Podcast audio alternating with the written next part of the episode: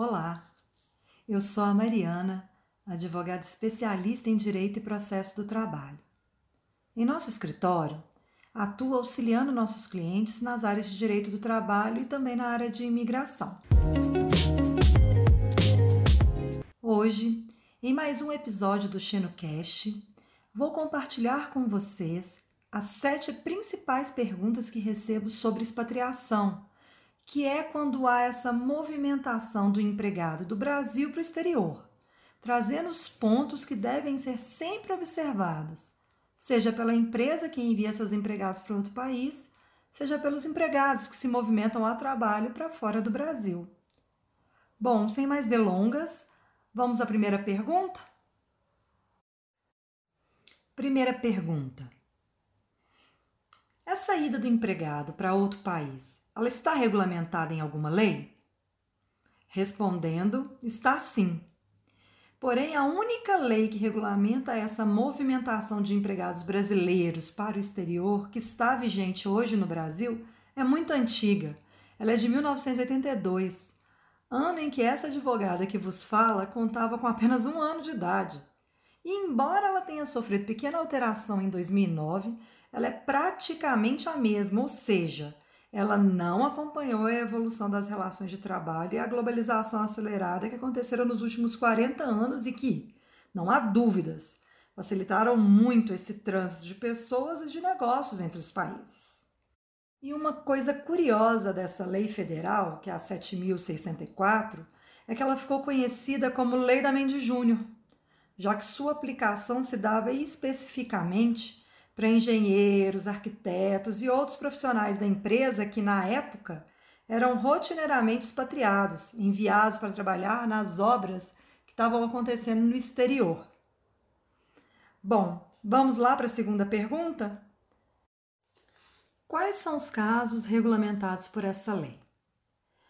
Essa lei ela vai regular as situações daqueles empregados que forem contratados no Brasil para trabalhar no exterior ou que forem transferidos por seus empregadores para trabalhar no exterior. Nos dois casos, essa mudança tem que ser por um período superior a 90 dias. Mas se essa mudança ela for inferior a 90 dias, Mariana? Bom, se essa mudança tiver um período menor do que os 90 dias, a lei diz que esse empregado deve ser expressamente informado, inclusive desse prazo menor de 90 dias. Além disso, esse empregado receberá diárias, não tendo a lei fixado qual seria o valor dessa diária.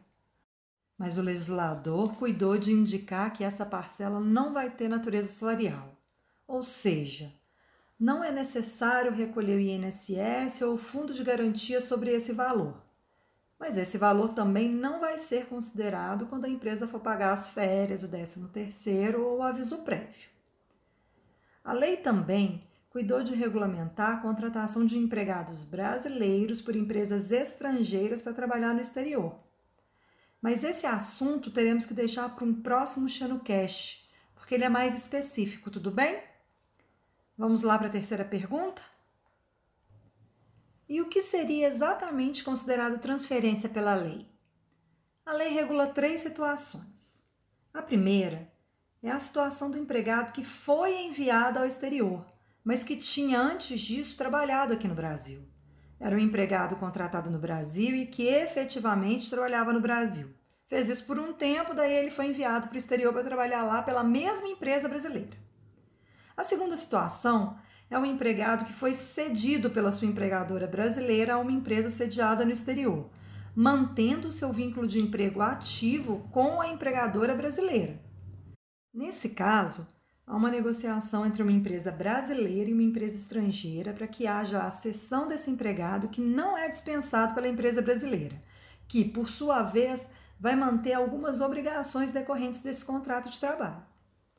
E a terceira e última situação regula aquele empregado que tenha sido contratado no Brasil por uma empresa brasileira para trabalhar a serviço da empresa brasileira no exterior. Essas são as situações que estão regulamentadas pela lei sobre especificamente transferência, ok? Vamos para a quarta pergunta?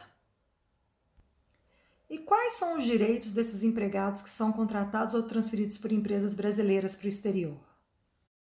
Em qualquer dos casos que falei, deverá o empregador observar todos os direitos previstos na Lei Federal de número 7064 de 82, que é a Lei dos Expatriados.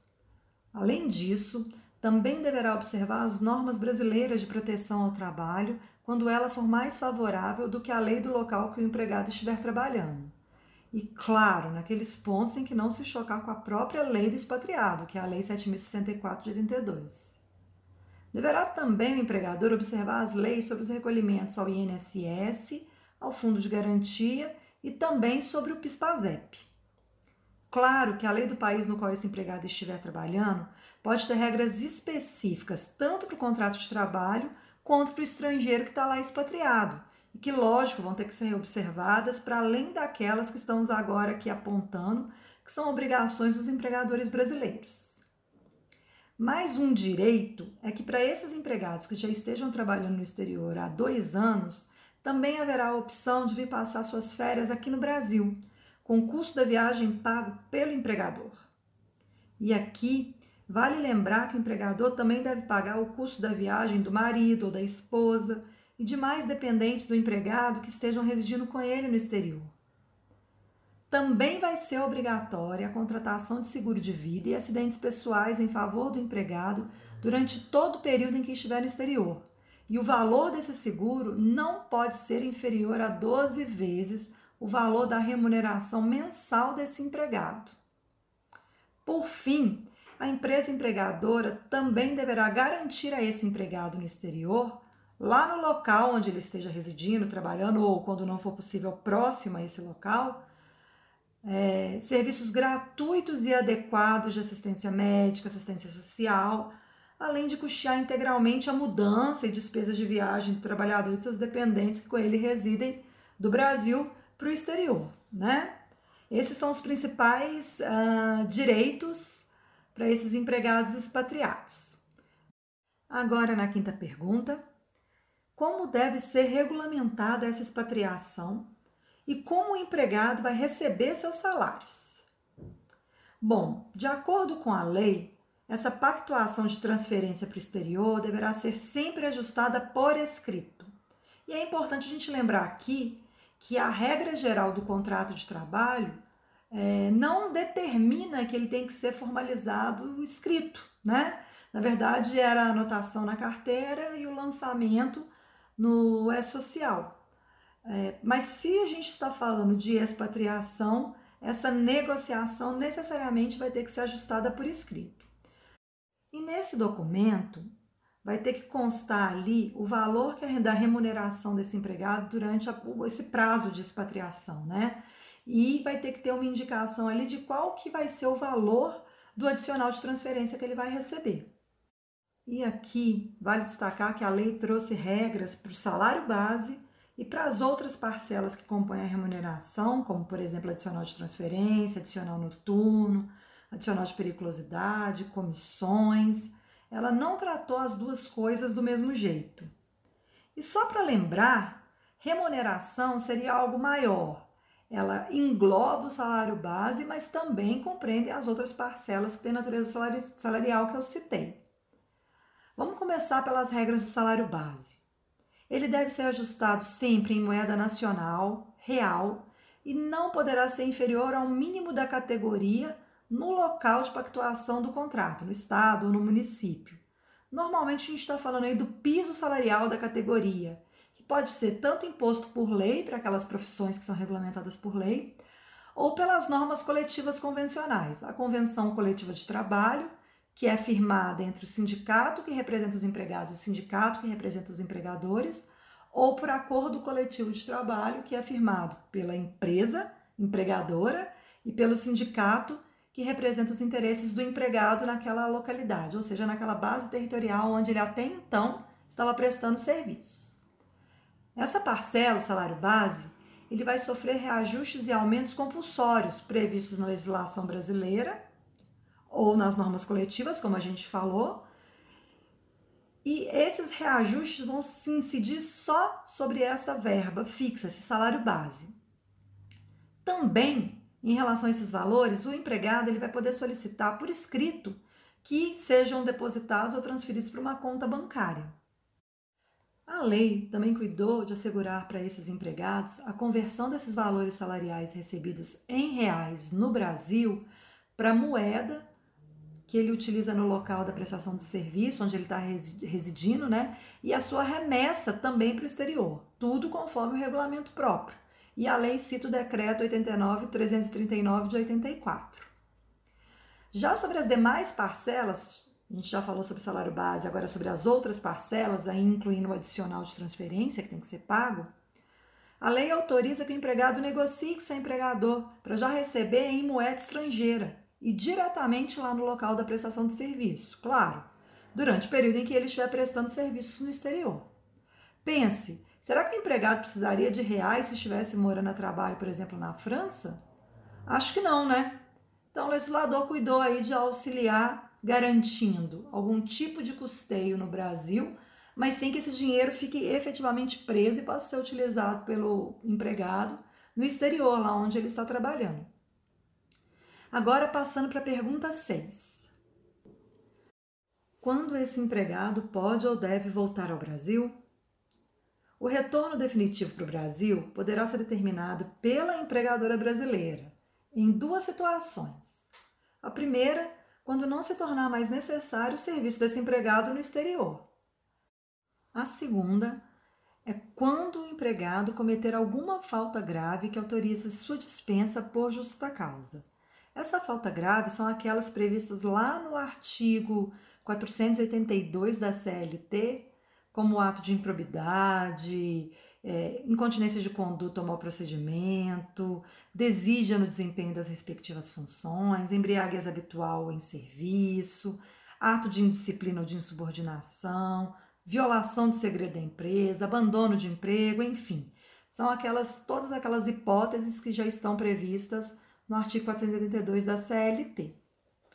Mas a lei também assegura ao empregado a possibilidade de retornar ao Brasil no término do prazo de transferência, né, claro, mas também na ocorrência das seguintes hipóteses.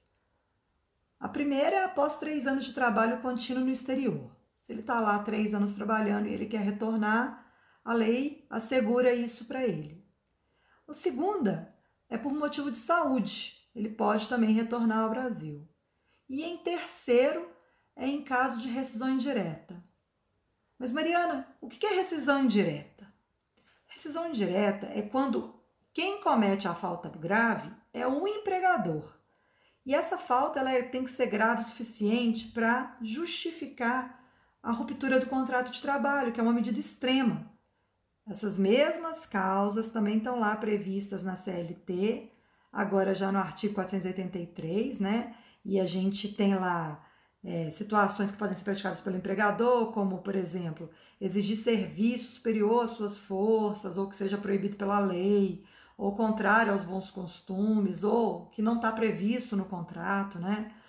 Quando o empregado ele estiver correndo perigo manifesto de mal considerável, ou quando o empregador deixar de cumprir as obrigações do, do contrato, como por exemplo, deixar de pagar salário, né? Seria uma, uma situação também autorizaria esse empregado a retornar antes do prazo de, de esse prazo de expatriação.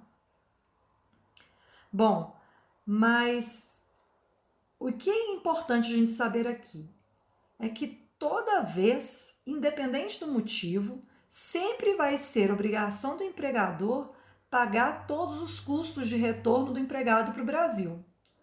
Mas quando esse retorno acontecer ou porque o empregado cometeu um ato faltoso, né? Uma justa causa, foi a ele aplicada uma justa causa. Ou quando ele tiver pedido demissão, ele quer voltar antes do prazo da transferência, aí nesses casos o empregador vai poder pedir o reembolso desses valores, né, dessas despesas, para o empregado e o empregado vai ter que pagar, ok? Bom, agora vamos para a sétima e última pergunta.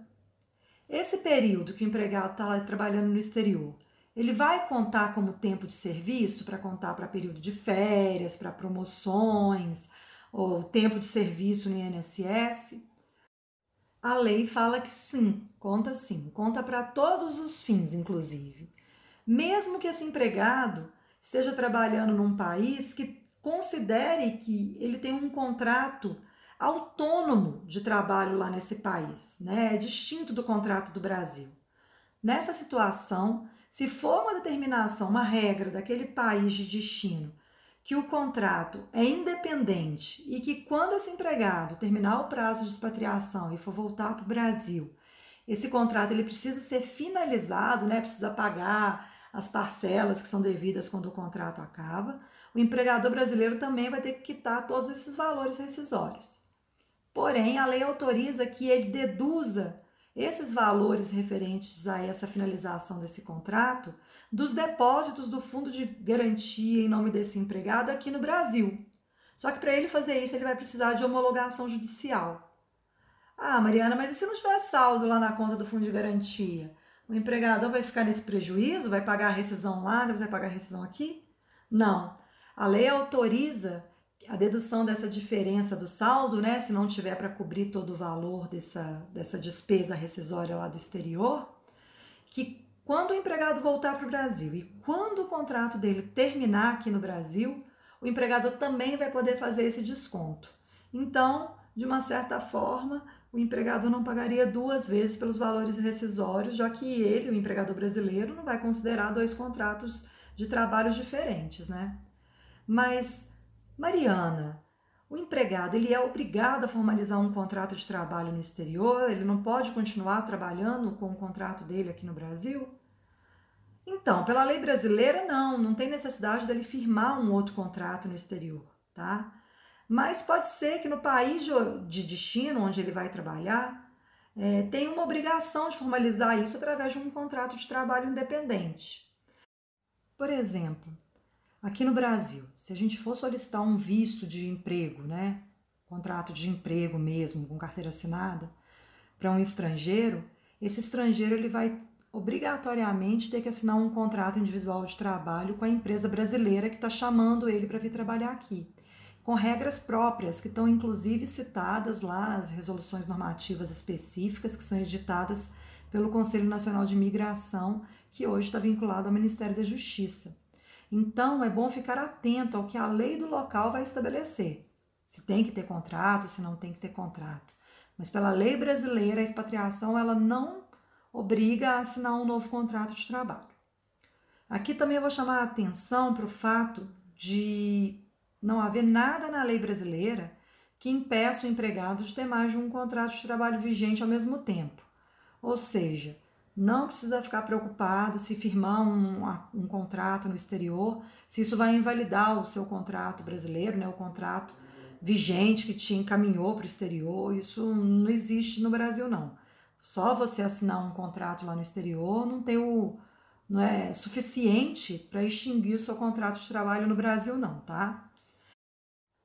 Um outro ponto que eu acho legal trazer aqui para compartilhar com vocês é que o Brasil já possui alguns acordos com países em matéria previdenciária.